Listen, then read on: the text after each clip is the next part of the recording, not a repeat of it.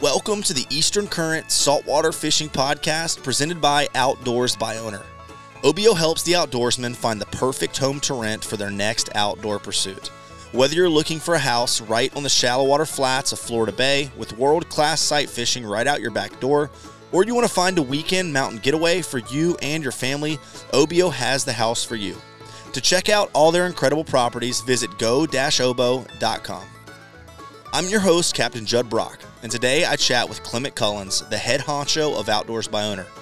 We talk all about triple tail fishing here along the East Coast. Triple tail spend the warm months in inshore and nearshore waters from Florida all the way up to Northern Virginia. They're often overlooked but shouldn't be. They're fun to catch and delicious to eat.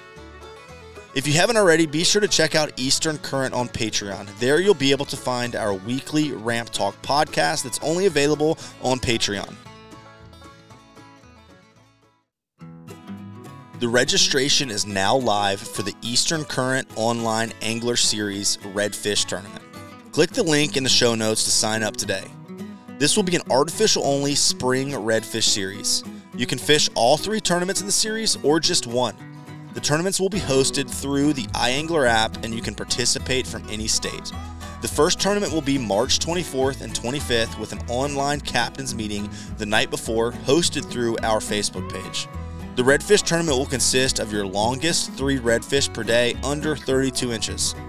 This is just the start of our online angler series, and we're excited to bring you many more tournaments for redfish, speckled trout, flounder, and more. I've teamed up with Florida Fishing Products to outfit my guide service with their spinning reels, braided line, and fluorocarbon leader, and I'm looking forward to giving you some real world feedback on their gear.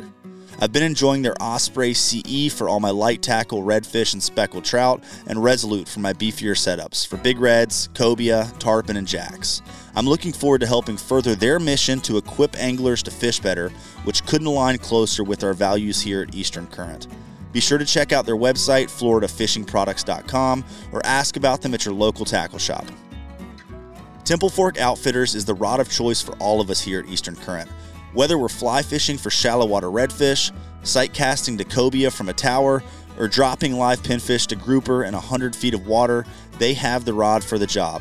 Their customer service is unmatched by any rod company out there, and their rods can take the beating of everyday guide use without any issues. My favorite rod for redfish and speckled trout is their 7 foot medium light tactical inshore spin rod. Be sure to check out their website, tforods.com. Clement, man, it's good to have you on another podcast and excited to talk with you about a topic that we haven't really discussed. I know triple tail has been talked about on the podcast before. We've talked about triple tail, but never in detail. And I feel like it's a fish that in a lot of states kind of gets overlooked by a lot of anglers. Um, and, and, it's a it's a great fish to target as far as, you know, sight fishing goes, blind casting goes, but even better fish to eat. So um, you're kind of a triple tail connoisseur right here.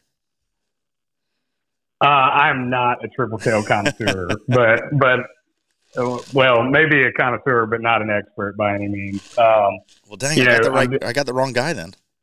yeah, yeah, yeah. I'm just you can start dialing for other folks. I'm just. Um, no, it's a uh, it's a fish that being down here on the Georgia coast, we have a uh, a really awesome fishery for and just by virtue of that, it has become a fish that I've taken a lot of interest in. Um, catching them all over the place, uh, just trying to figure out what's going on with them, uh, why they show up here the way that they do, uh, and it's there's just so much to these fish that uh, that, uh, like you said, a lot of folks don't know about them. A lot a lot of folks don't uh, fish for them, but they're great table fare. They fight like a pelagic, right? So they they fight like a fish that you would catch 50 miles offshore. Yeah. But you can target them anywhere from the the back bays, bayous, and rivers to the ocean. Um, they they have a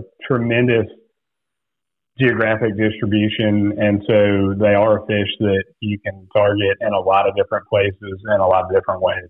What do you think it is about Georgia specifically that attracts so many of those fish in the early spring? I have no idea. And and like that's the most honest answer I can give you. Yeah. Uh, I've spent a lot of time talking with our coastal resources division of the Georgia Department of Natural Resources, and nobody has a great understanding of why they're here. Uh, it's my understanding that those fish are not spawning, and, and just to to sort of set the stage for uh, the way that the triple tail act down here is uh, we've got some some sandbar systems that are off some of the islands, and the fish will just congregate there. And you're typically in you know four to fifteen feet of water. Uh, that standard muddy brown Georgia water down here, uh, and it, it's it's shallow-ish, and you'll have lots and lots of fish that are just free swimming on the surface. You know, they're up and down. They'll come up. They'll lay in the sun. They'll feed.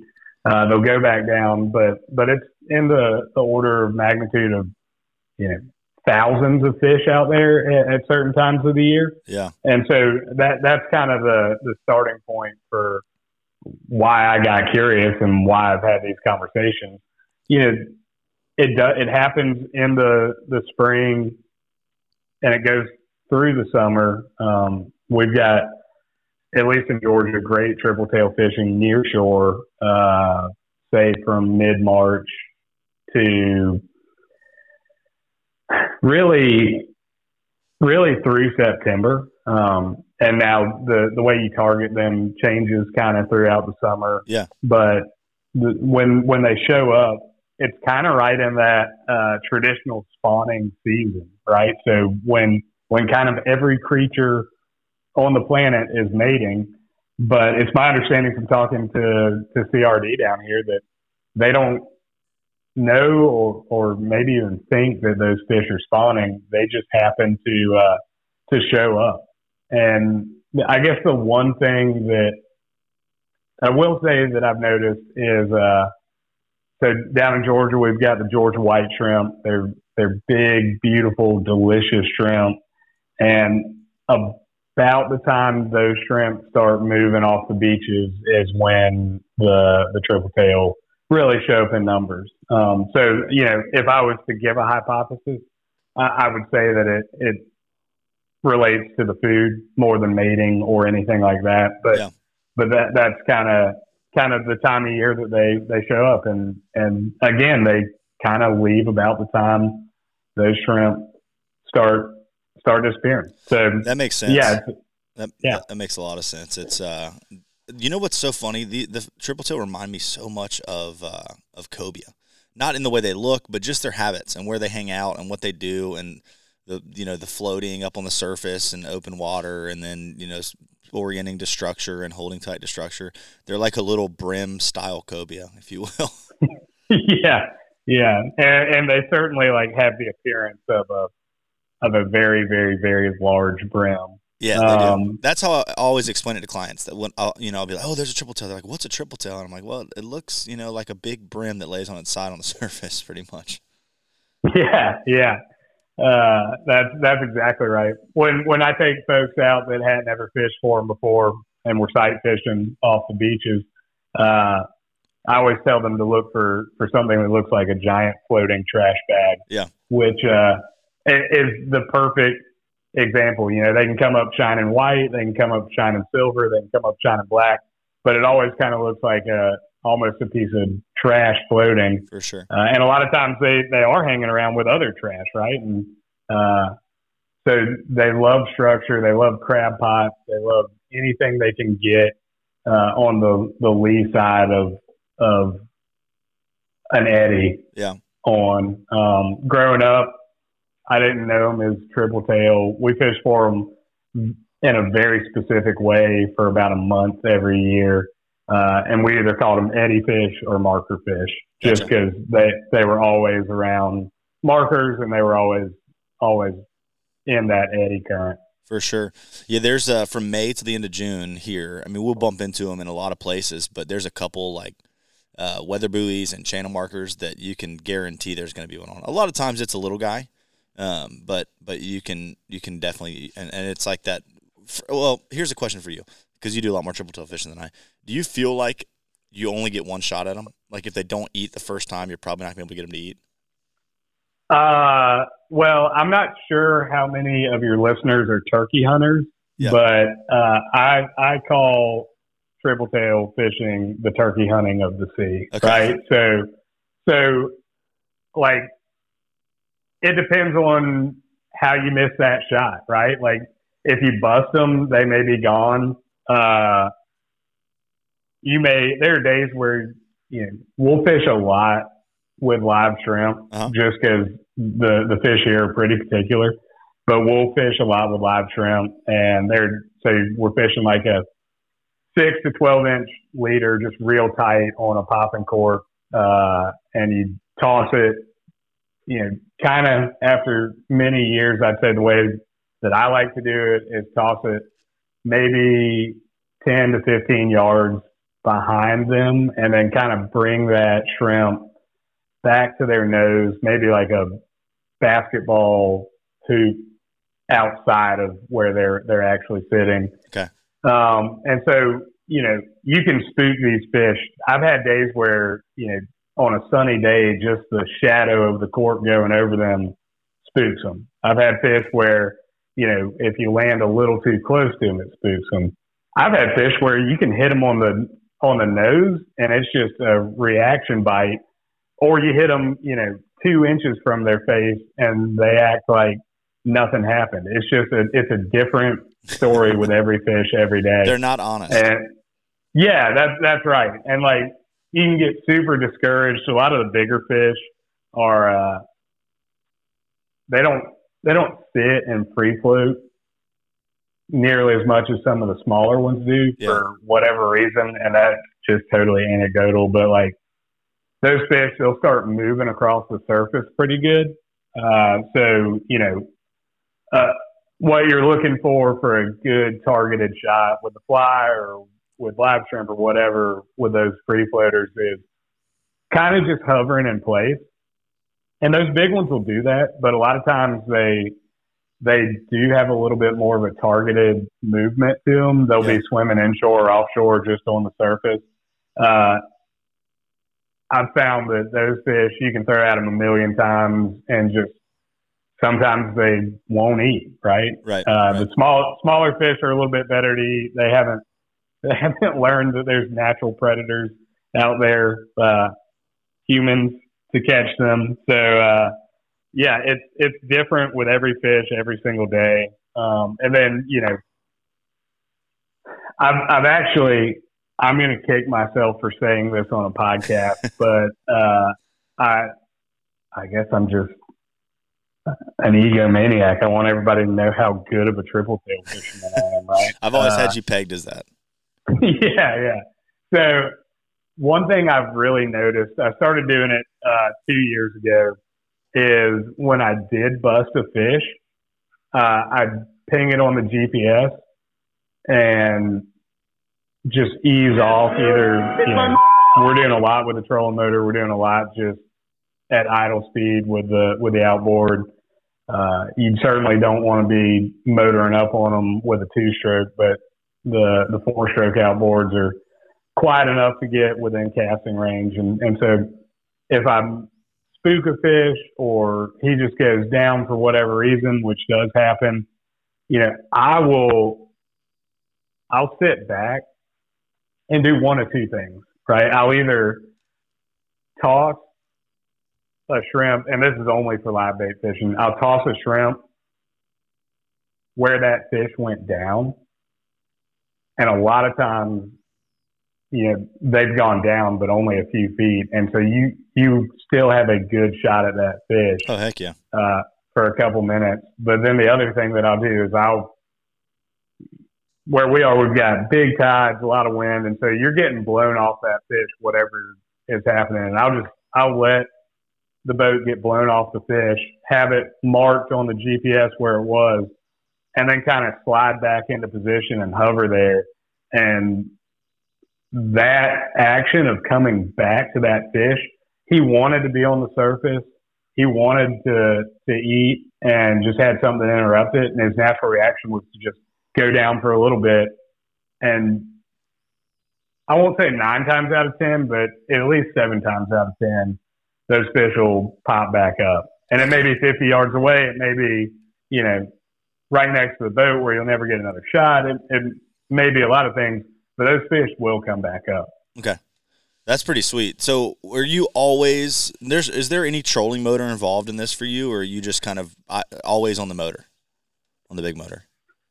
Uh, I'm a theoretical trolling motor guy. Okay. I've, I've set out every time. I'm like, yeah, we'll just get tight and then trolling motor into them. Um, it just works out that with the wind and the tide that we have, you're we're kind of cruising for them at all times, and so you know it's it is like cobia fishing off the beaches in that regard. You're just kind of constantly Moving. riding and looking, yeah. and you know, 99% of the time you want to get on that fish, take a shot. You're not going to spook them with the with the outboard.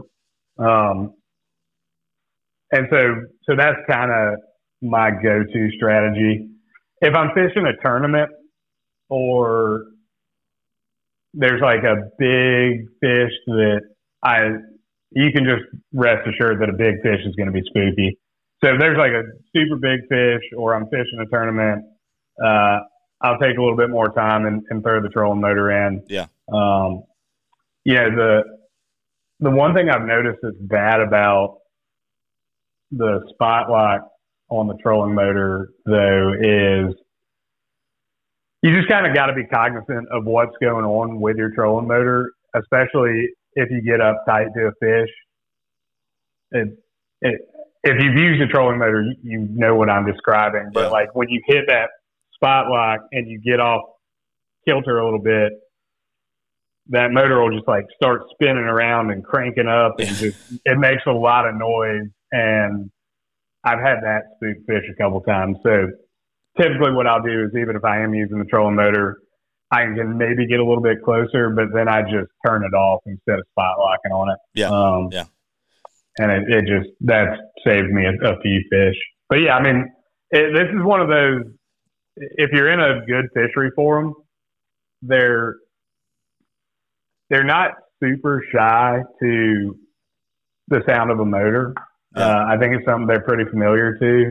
Uh, so whether you're in the Keys fishing them on lobster pots or you know offshore trolling for dolphin, and you just happen to see one on a on a piece of trash that's floating out there, which happens a lot. Um, or you're tight fishing for them on the coast of Georgia, like you can get pretty tight on them. You don't have to have it's. There's a big learning curve, but it, it's not a, a, fishery that you have to like go out and have the best gear for, right? Right. Like, so right. it's kind of an it's an everyman fishery. Yeah, that that's awesome. I, I think that uh, there's there's a lot of fisheries for these fish that people don't really realize. Like I didn't realize for a while that we had them in our rivers the way that we do until I started talking, you know, got to know some crabbers and talked to them at the dock. And it seems like they're pretty affected here by the rain. So like they'll, they'll be like, man, I'll ask them, you know, and they're like, man, we haven't seen them yet. Or uh, uh, like I remember last year I asked them and they were like, man, I wish you'd asked us a week ago before all that rain. They were on every single crab pot. We had a triple toe on every crab pot. And then it, a bunch of rain and the river got, you know, the salinity changed. Is that something you see driving those fish down there in Georgia as well? or or, or not not as much because that could be false. I mean, it could have just been a migration thing. Um, I don't I don't have the facts to check it, but there's there's a there's a crabber I talk to quite often who will you know swears that when it rains heavy they all get out of the river. Uh, let me just point out that you have just given your listeners the best advice person, the best advice point yeah. that I know of, and that is crabbers. Those guys they know everything about everything. They, do, they um, really do. Like I I know a bunch of crabbers down here, and I I use them for everything from like duck reports to uh, to triple tail and tarpon and everything. So uh, huge information resource there out of those guys. You know, to answer your question though, I don't know. right? Like Yeah. it's there's so many variables that go into a migratory species like the triple tail, or you know, in in some cases a semi-migratory. Like I think we have a population that sticks around all year. I think some migrate. Um, salinity's definitely got to be a factor, and I'm just you're making me think through stuff that that I hadn't really thought about Yeah. that much. But we've got we've got some sandbar systems around here that have the makeup of the ones where triple tail are frequenting, Yeah. and they just don't do it. And those are typically at the uh, at the confluence of a, a large freshwater system that's coming out. So Gotcha. Gotcha. I, gotcha. I I don't know. And to that point, um, the the main beaches that everybody fishes off of, they're really hitting a massive freshwater system within, say, you know, ten or twelve miles. yeah, yeah. So they're a little more safe, a little more of a buffer from you know a big push of fresh water, if you will, if you had a bunch of rain. Yeah, but but then in the fall, like totally throw that out the window. You know, it, so what happens is in the fall, the fish down here they kind of go back up into the river systems, and that's when you can fish for them on like intercoastal markers. Yeah. Any any of the like three legged markers typically have some fish on them uh, channel buoys that are in the interior rivers. They'll have them, um, and those in those areas, man, where I grew up fishing is like right in the mouth of a freshwater river.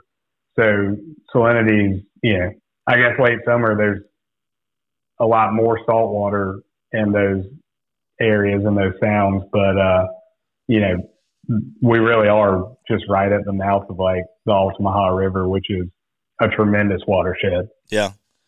It's funny. It, I, I say often on a podcast that fishing for a lot of species, it's like a lot of really, you know, strict, hard, fast rules that can be broken often.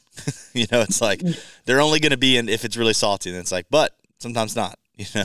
yeah, yeah. so yeah. it's like, yeah. it's good guidelines, but, you know, whenever you put yourself in some hard box fishing wise, as far as like this is how it's got to happen, is when you like stop, when you stop learning and stop trying new stuff. Um, so as far as the the non-sight fishing goes, for an angler that might want to get out there and try to target these fish uh, in a way that you know they might be comfortable with, because a lot of people aren't, you know, they haven't sight fished anything, and so it's it's a little tougher thing to wrap your head around. What are some of the things you look for and techniques you use to maybe target triple tail on the coast and in the rivers uh, when you can't see them?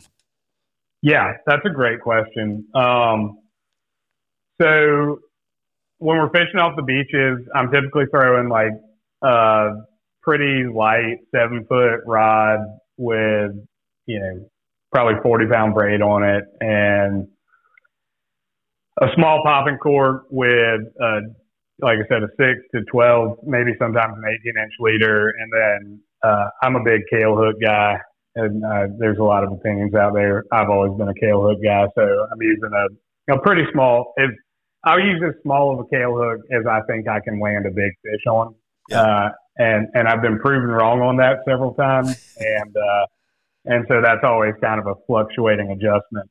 Uh, but that's, I mean, there you're using fluorocarbon leaders, small hooks. You're getting real tight on those fish. They can see everything that's going on. When I back up to uh, the channel markers and the the buoys and posts that are a little bit more interior, I'm usually beefing up my rod a little bit more. Uh, maybe still with that 40 pound uh, braid on there, maybe with 60. And typically, what I'm doing there is fishing a slip cork Yep. um, at at and around slack water, Okay. and so your your mileage may vary on that last piece.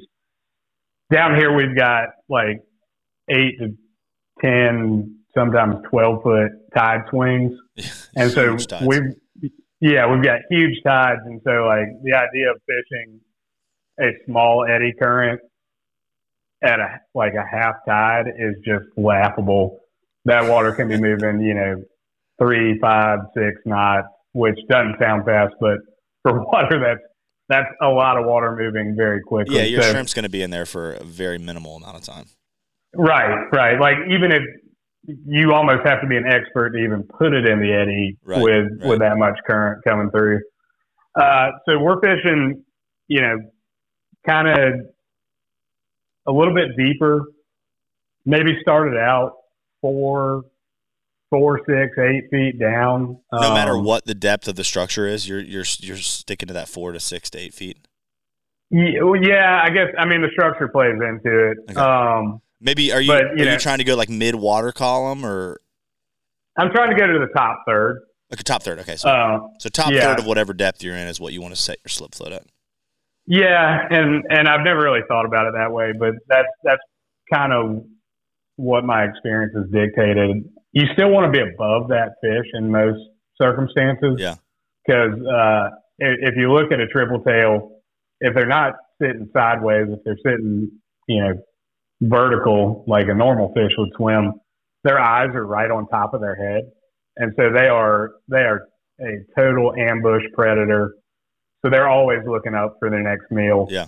So, you know, I'll kind of ping it down through the water column and give give every marker that, you know, after doing it for as many however many years I've been fishing for triple tail, I mean, since I was not old enough to drive a boat, that I kind of have an idea of the markers I like to fish. That's kind of the big experiment is, you know, how do you figure out where to target these things.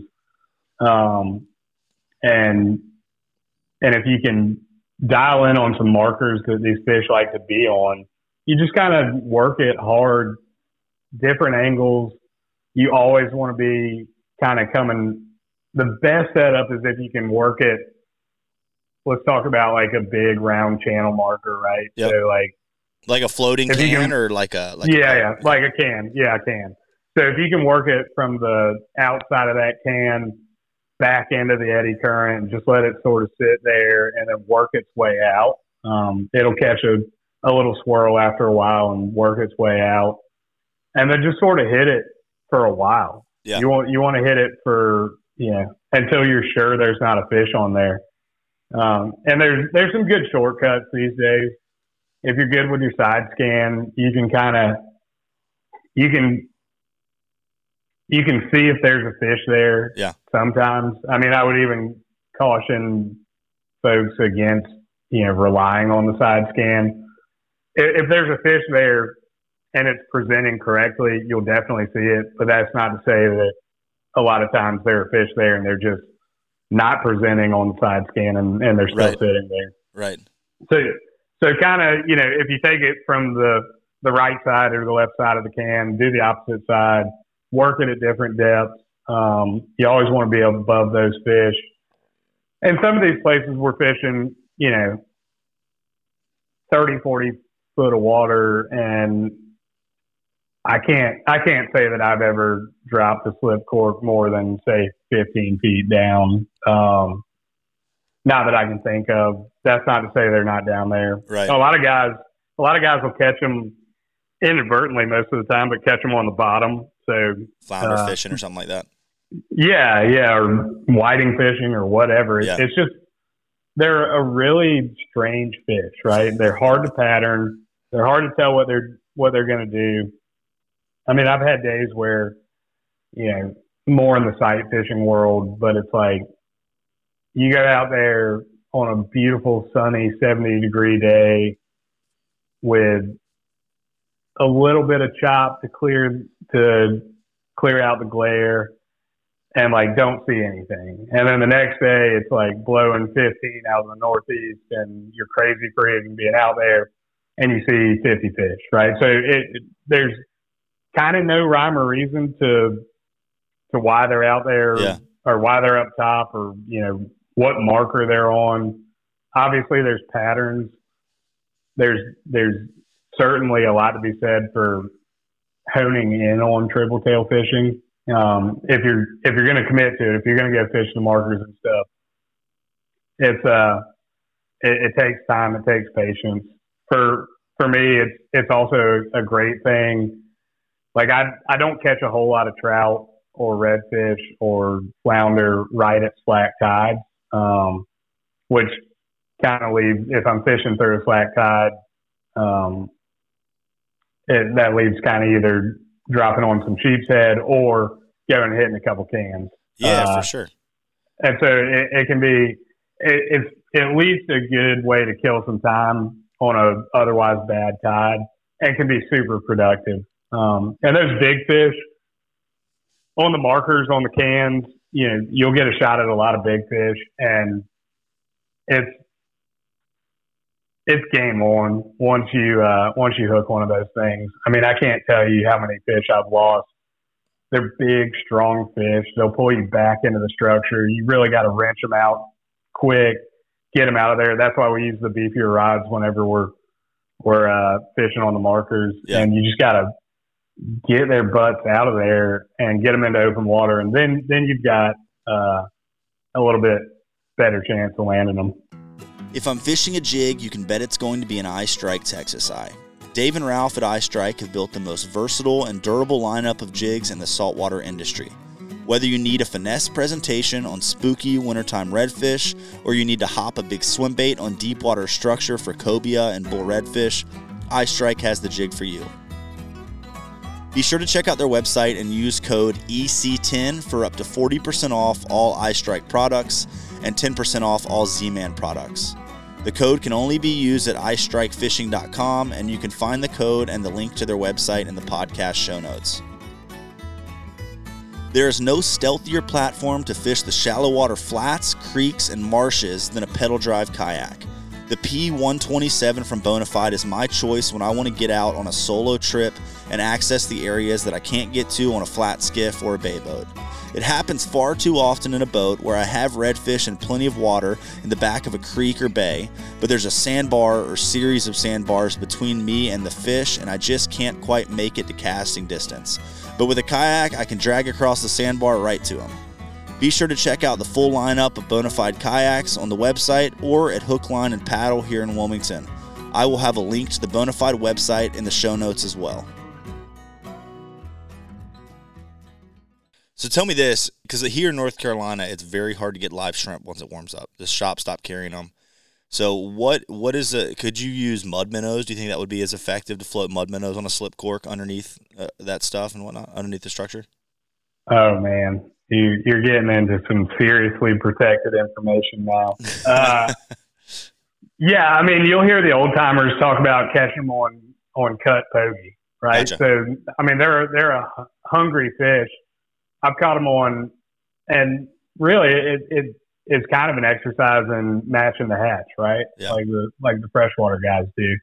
So if you're cruising around off the beaches, or you're sitting up next to some uh, markers or or cans or whatever it is, just kind of take a look and see what's what's out there. Uh, I've never caught one on a glass minnow, but everything else is pretty much fair game. Uh, pogies, finger mullet, uh, mud minnows, pretty much pretty much anything. I mean, they're like I said, they're just an ambush predator. Yeah. And if you if you take a look at those, especially the crab pots that are kind of back inshore, uh, if you take a look at them, there's always a ton of little bait fish cruising around those things. Yeah, they're using the eddies as well.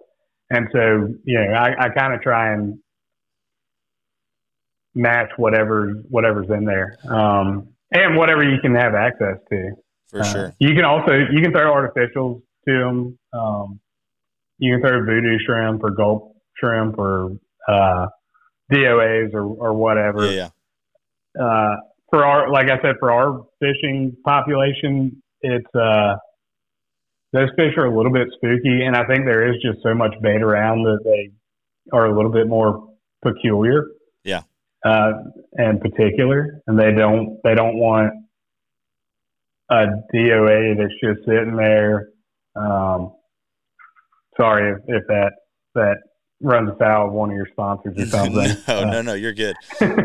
Hey, live bait is always great. That's what I like to say. Yeah, yeah, but uh, you can you can certainly target them with those. It it'd be hard to get a, a swimming bait in front of one. Yeah. Um, you, especially anything that's sinking. I guess you could try a MirrOlure or something like that. That's a suspender. Uh, man, I'm I might have to try that. That sounds fun. Um, Yeah, But- especially some of those like little tiny MirrOlures. That might work well. yeah, yeah, and just sort of twitch it. Yep. Um, you, you really just want to give a long presentation in front of that fish. Yeah. Which it does lend itself to fly fishing there, right? So Definitely, definitely. You know anything from like a, a deceiver to uh, clousers are a little bit tricky again unless you're fishing a real light clouser. Um, you know, shrimpy patterns, crab patterns, you can you can throw all those at them, and it it's not hard to to get them to chase. Yeah. Um, the converting on a chase with a triple tail is is a little bit trickier just because you got to have a lot of patience and you know the tendency especially if you're playing in, in wind and tide is uh, to kind of strip it a little bit faster than than you want to it's all about that delayed presentation and just hanging it out there in front of them without making it look dead and just you know a bunch of twitches and, and short strips back For sure. Yeah, that's uh the the triple tail man. The, what you said about them always following but not off, always eating is so true. It's like because so many other fish, like once you kind of get that initial follow, they're probably gonna eat it. But triple tail man, they'll follow it over and over and over again, and then sometimes they'll decide to eat it. But then when I've when I have fished live shrimp or uh, you know cut bait or live bait to them um, down in the keys and whatnot, it, if they come off that pot for them, it's like they're gonna eat them. yeah Oh, sorry. What were you saying? I, I was gonna just say, yeah, that that South Florida fishery is. I mean, those fish for whatever reason just seem very hungry and uh, and will eat. If you can pull them off the structure, they're they're gonna eat, Yeah. right? For sure. And and same with with your offshore fish. Um, for any of your guys that are are listening to do a decent bit of offshore fishing, and, and I'm talking anything from just outside of the inlet to, you know, 60, 70 miles offshore. If there's a piece of trash floating around, like every offshore guy knows, like, oh, I'm going to go look for dolphin around a, a Right. piece of floating whatever, fridge or basket or whatever it is. But keep an eye out for those triple tail too. Um, and it, it can be super productive. And those fish, wherever you are, if you turn a fish off of a off of a piece of trash out in the water, it's going to come uh, come annihilate it most of the time. We and those offshore fish, they get super pretty. Like you'll see them blown up like orange and black and just greens.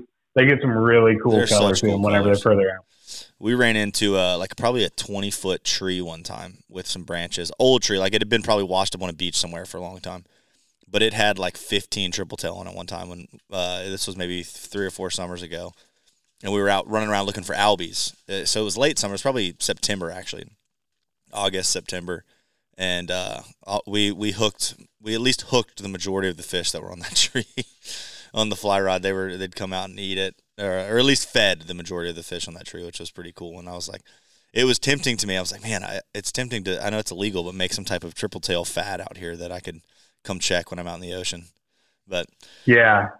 That- Yeah. that's a that's a different story. And w- one thing that my buddy, um, my bu- I told my I, have never still never tried this, but I have a good buddy Elias, and he he do- he does a bunch of YouTube videos. And so one time I had the conversation with the crabber, and he said there was a ton of triple tail, and I didn't have the opportunity to go fish for him, but I told him about it. So he went and tried to fish the, a bunch of crab pot buoys uh, with uh, mud crabs because he was thinking uh, maybe the or maybe it was shrimp. I think it was mud crabs actually.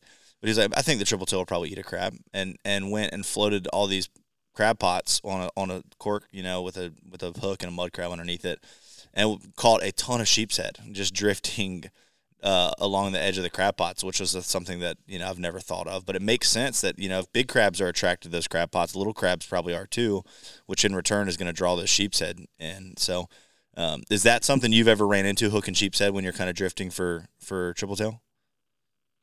I can't say it is.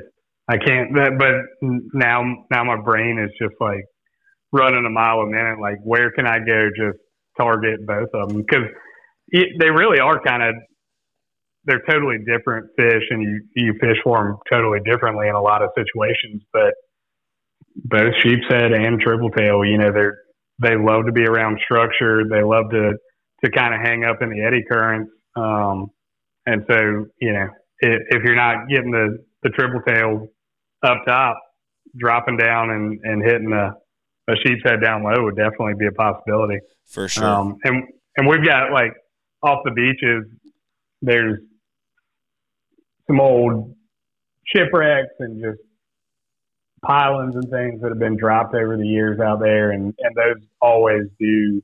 If you know where they are and know where to look for them, um, you know, unmarked wrecks or or whatever, uh, those typically have fish around them, triple tail around them, and I would imagine, you know, they've got to have some drum or sheep's head or redfish or something else that, that's actually hanging on that wreck. Oh, for sure, for sure. It was uh, it made so much sense when he said it. Like, oh, sheep's head will hang around crab pots because it's like usually crab pots kind of out on open sand or mud, away from like oysters and structure, or close by probably, but not not uh not on top of it. And so it's drawing these crabs out, you know, in open water essentially to this food source.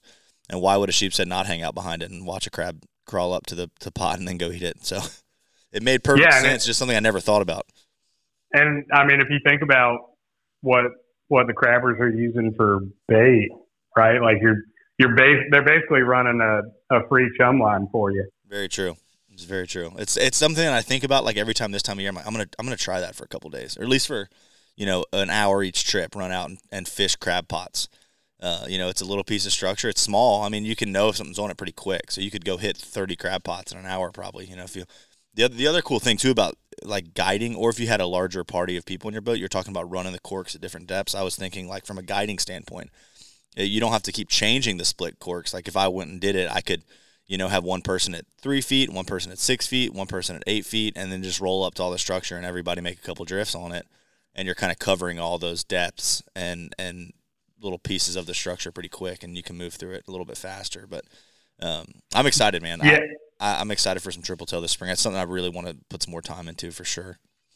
If uh, if you do that this summer on one of your trips, if uh, if you run four different corks yeah. on one piece of structure, will you just uh, will you make sure that you take a video of that because if you can if you can get four anglers to throw it at one piece of structure, and not get all tangled up in each other. That's you are so true. That's very you, true. are the world's best guide. that's very that's very true. I guess um, if it was a big piece of structure, it makes sense, but just a single can, it would be tough. But yeah, now I want you to try it. I'm gonna try me it. The video. I'm gonna try it. Send me the video. I'll make sure I'm recording.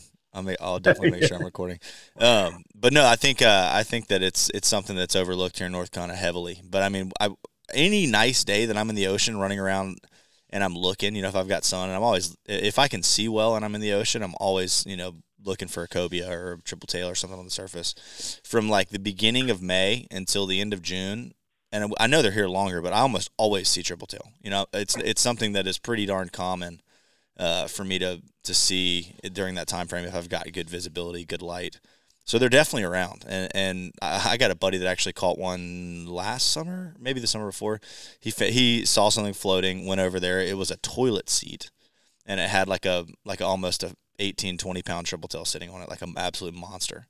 And uh, that's awesome. He threw a little piece of uh of ballyhoo. He had been offshore fishing. Threw a little piece of ballyhoo to it, and the fish ate it. So it's uh you know sometimes they just they don't care. They'll eat anything.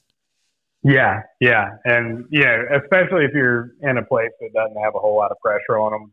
Um, I think I think you can throw a lot more variety to them, um, and and that's like when we try and target them on the fly, like we'll end up usually out there where everybody's going, but a lot of times we'll try to slip off to a part of the beaches that that you don't see as much pressure and just yeah. just try and entice them a little bit more down there. Yeah, for um, sure. Yeah.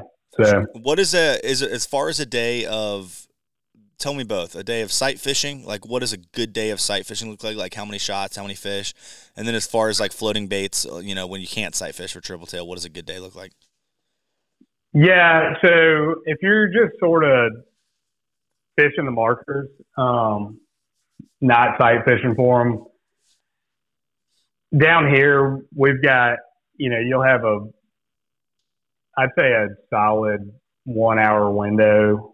You know sometimes it can only be 30 minutes and sometimes it can be you know two and a half three hours. Right.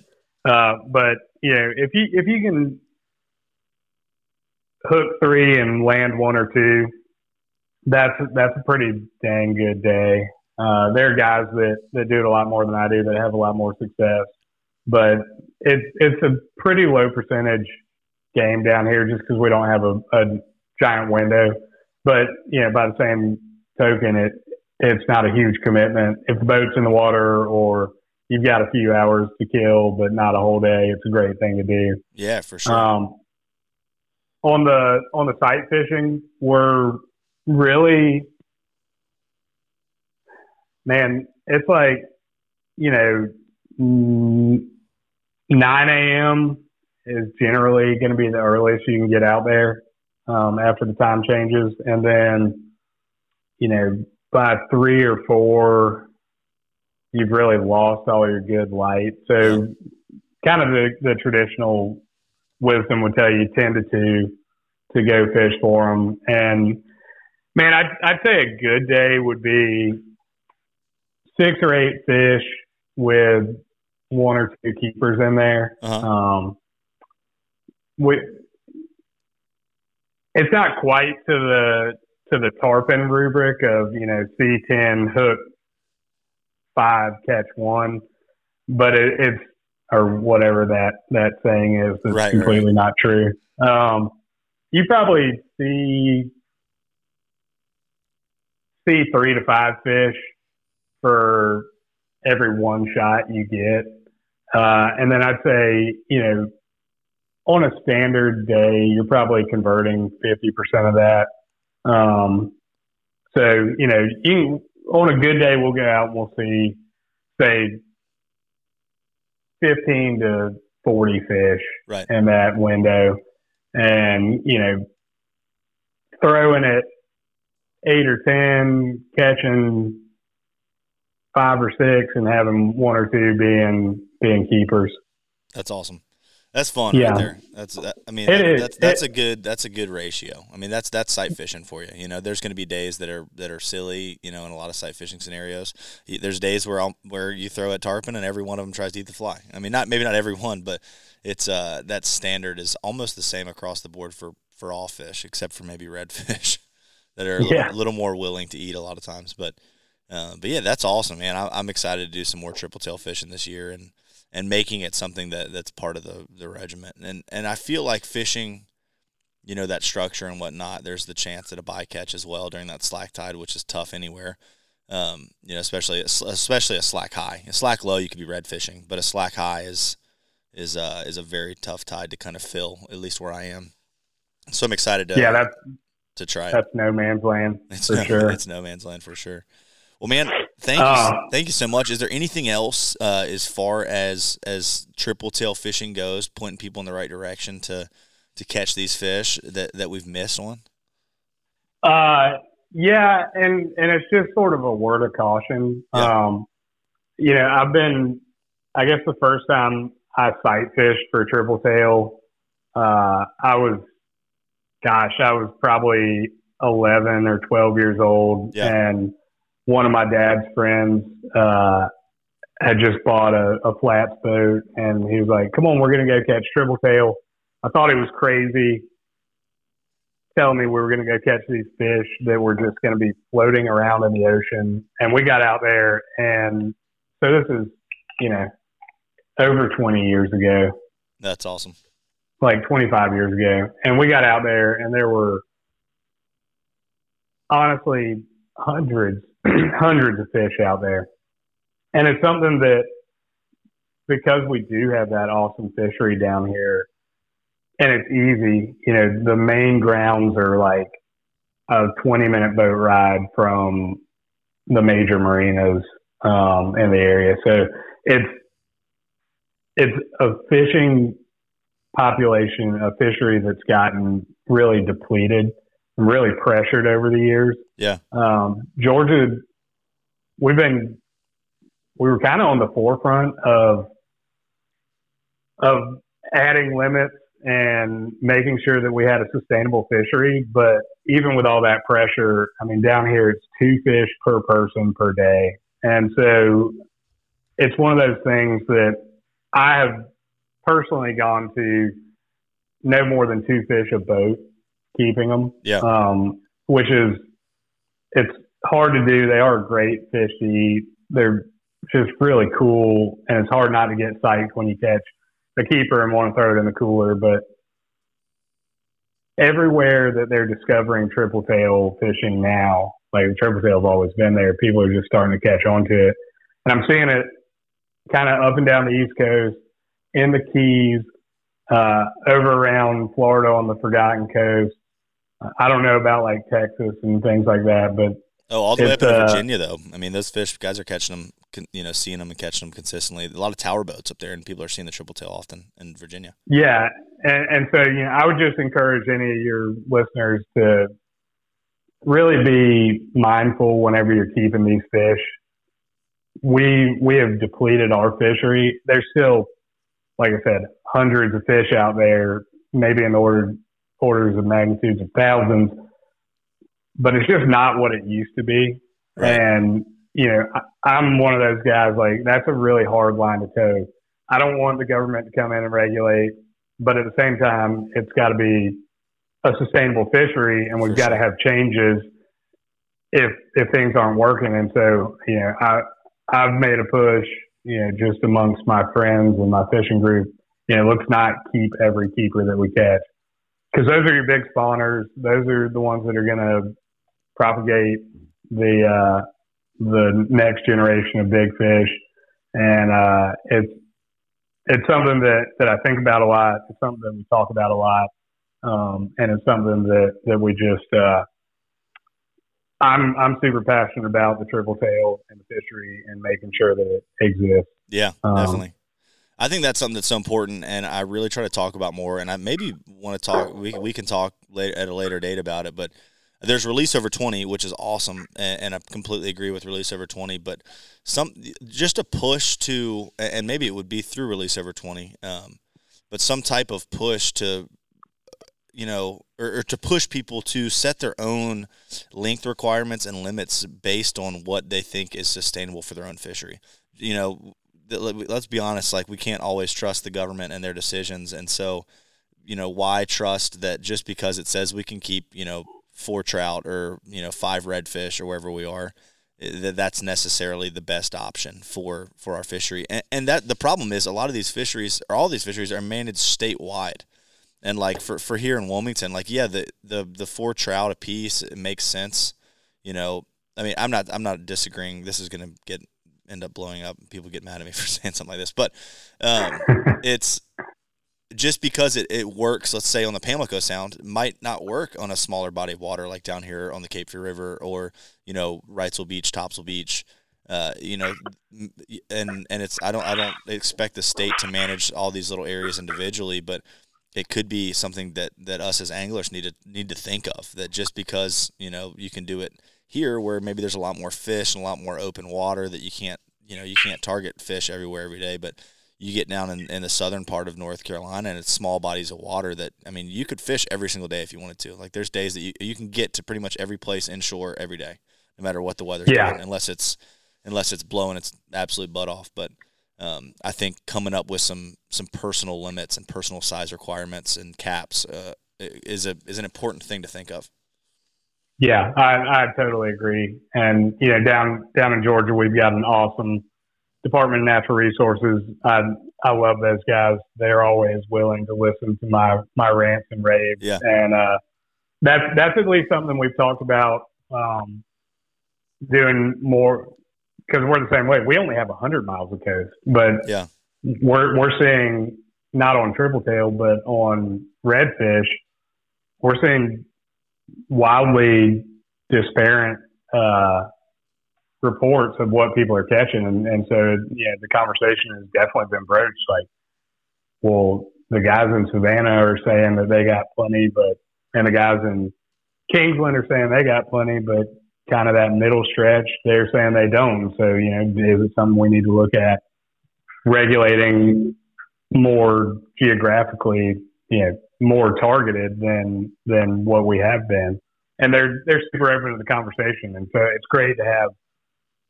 I want to say the word partner, but a regulatory agency that will at least listen and and be uh, be agreeable to whatever solution makes everybody happy, which is impossible, but you know makes most people happy. And at the end of the day, their their voice is for the the fishing game that doesn't have its own voice, and so that's always front of mind for them. Um, yeah, and so sure. yeah, there's there's solutions out there. We just gotta we gotta be able to find them.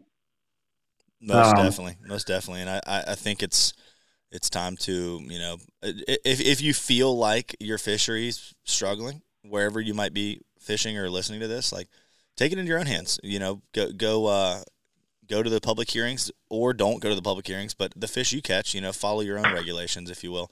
Don't break the regulations. You know, if you think that I should be able to keep a fish over slot, that's not what I'm saying here. But I'm saying if if within if within the regulations you feel like maybe it should be changed a little bit. I mean, it's something that you can definitely do and, and push your, your fishing buddies to do and make a make a difference. I mean, every fish that goes back into the water is is uh you know is it has a chance. I mean, so that's a whole. This is a whole other podcast we're getting into, really. But yeah, just yeah, uh, yeah, just just a good good food for thought. So nothing wrong at all with keeping fish. Fully, you know, support that. But but uh, you know, just stuff to think about. But man, thank you so much for hopping on and talking triple tail with us. I hope that, like it did for me, for some listeners, kind of sparked some thought and gave some ideas. Uh, to to go and, and go and try in your fishery. Uh, and, and and just because it's, I think, I mean, the standard structure fishing is going to hold true anywhere for tri- that triple tail are.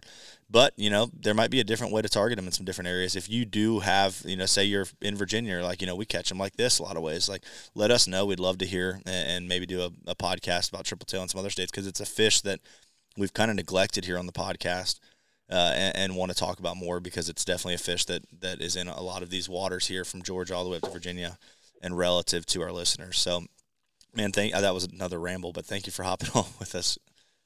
Yeah, yeah, and I guess the last thing I'll add, Judd, is uh, a shameless self plug, and that is uh, if anybody is interested in triple tail fishing or wants to get into it wants to come check out the awesome Georgia fishery, we're uh, I'm I'm on the board of directors for the St. Simons uh, Marina, the St. Simons Boating and Fishing Club. We're having a uh, a triple tail tournament. We do it every year, and it's uh, Saturday, May 27th of this year. It's a, a one day tournament. Um, got prizes for the biggest fish, and in the in the true spirit of uh, of conservation, we encourage all of our anglers to uh, keep those triple tail alive, and we give a one pound bonus uh, if a, a fish is weighed alive and successfully released. Oh, so that's awesome. We're yeah, so we're we're pumped to be doing it again. It's open to the public. Um, it's super reasonably priced and uh, a great great opportunity to come check out a really cool fishery and uh, have some fun, meet some folks, and maybe drink a beer or two along the way. Heck yeah! Well, I am going to be trying to get down there and fish with you for that. So I was actually just talking to my wife about that earlier. But man, thank you. You guys come fish the Triple Tail tournament down in Georgia. Go check out some uh, crab pots and some some channel markers in your area and see if you can catch a triple tail yourself. But man, thank you for hopping on. And uh, as always, guys, we'll see y'all next week. If you're anything like me, you like a clean boat. That's why I've chosen to partner with Carolina First Mate out of South Carolina. Carolina First Mate is a family owned business that provides environmentally friendly boat cleaning alternatives. My two favorite products are their hull cleaner that doesn't harm your trailer and their boat wash. Be sure to use code EC15 for 15% off your online purchase. If you're interested in checking out all their products, you can find a link to their website in the podcast show notes.